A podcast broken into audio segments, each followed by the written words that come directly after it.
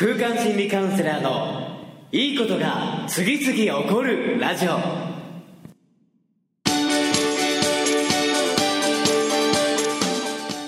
いいことが次々起こりまくっている世界中のリスナーの皆様。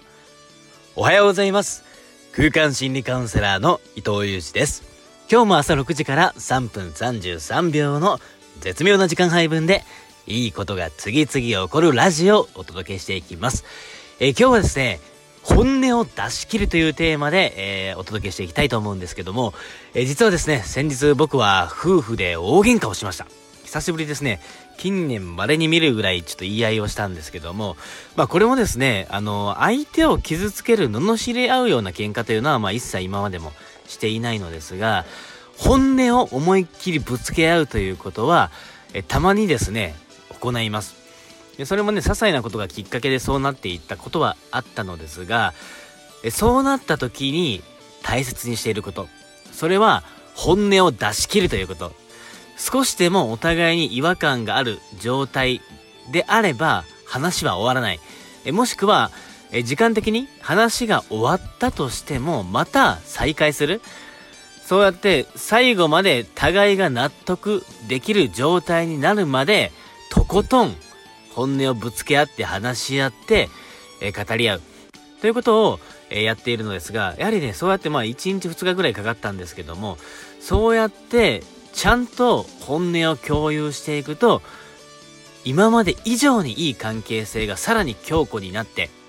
え本当にね、この本音をぶつけ合ったその日にまたいいことが次々起こったなというところがあったんですけども、これ本当にこのラジオのテーマでもありますが、いいことが次々起こるためには、本音を出しまくっていく、本音をぶつけ合っていく、本音で生きていくことが大前提であるなと。それを改めて、え昨日の経験でも実感しました。自分はどうしたいのか、何を望んでいるのか、パートナーとどんな自分でいたいのか、パートナーとどう関わりたいのか、パートナーと一緒にどんな方向、どんな未来を目指していきたいのか、それを本音で語り合いながら、自分が、僕がですね、この空間心理カウンセラーとしての仕事をしている意味、目的、思い、本音をぶつけていく。そういったことをですね、このお互いがね、いろんなことを本音で一つ一つ具体的に語り合っていくと、さらにですね、パートナーシップが強固になって、まあ、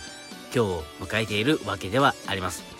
やっぱりですね、この本音で生きるということで、まあ朝から本音ストレート全開。もう思ったこと、感情、気持ち、心の中の言葉を外に出すイメージで今日も過ごしてみると、さらにいいことが次々起こるんじゃないかなと思って、今日のラジオを収録していきました。えー、それでは今日のラジオはここまで。また明日もあなたにお会いできることを楽しみにしております。えこのラジオのご感想も随時どしどしお待ちしておりますので、些細なことでもコメントいただければと思います。えそれでは今日も本音全開でいってらっしゃい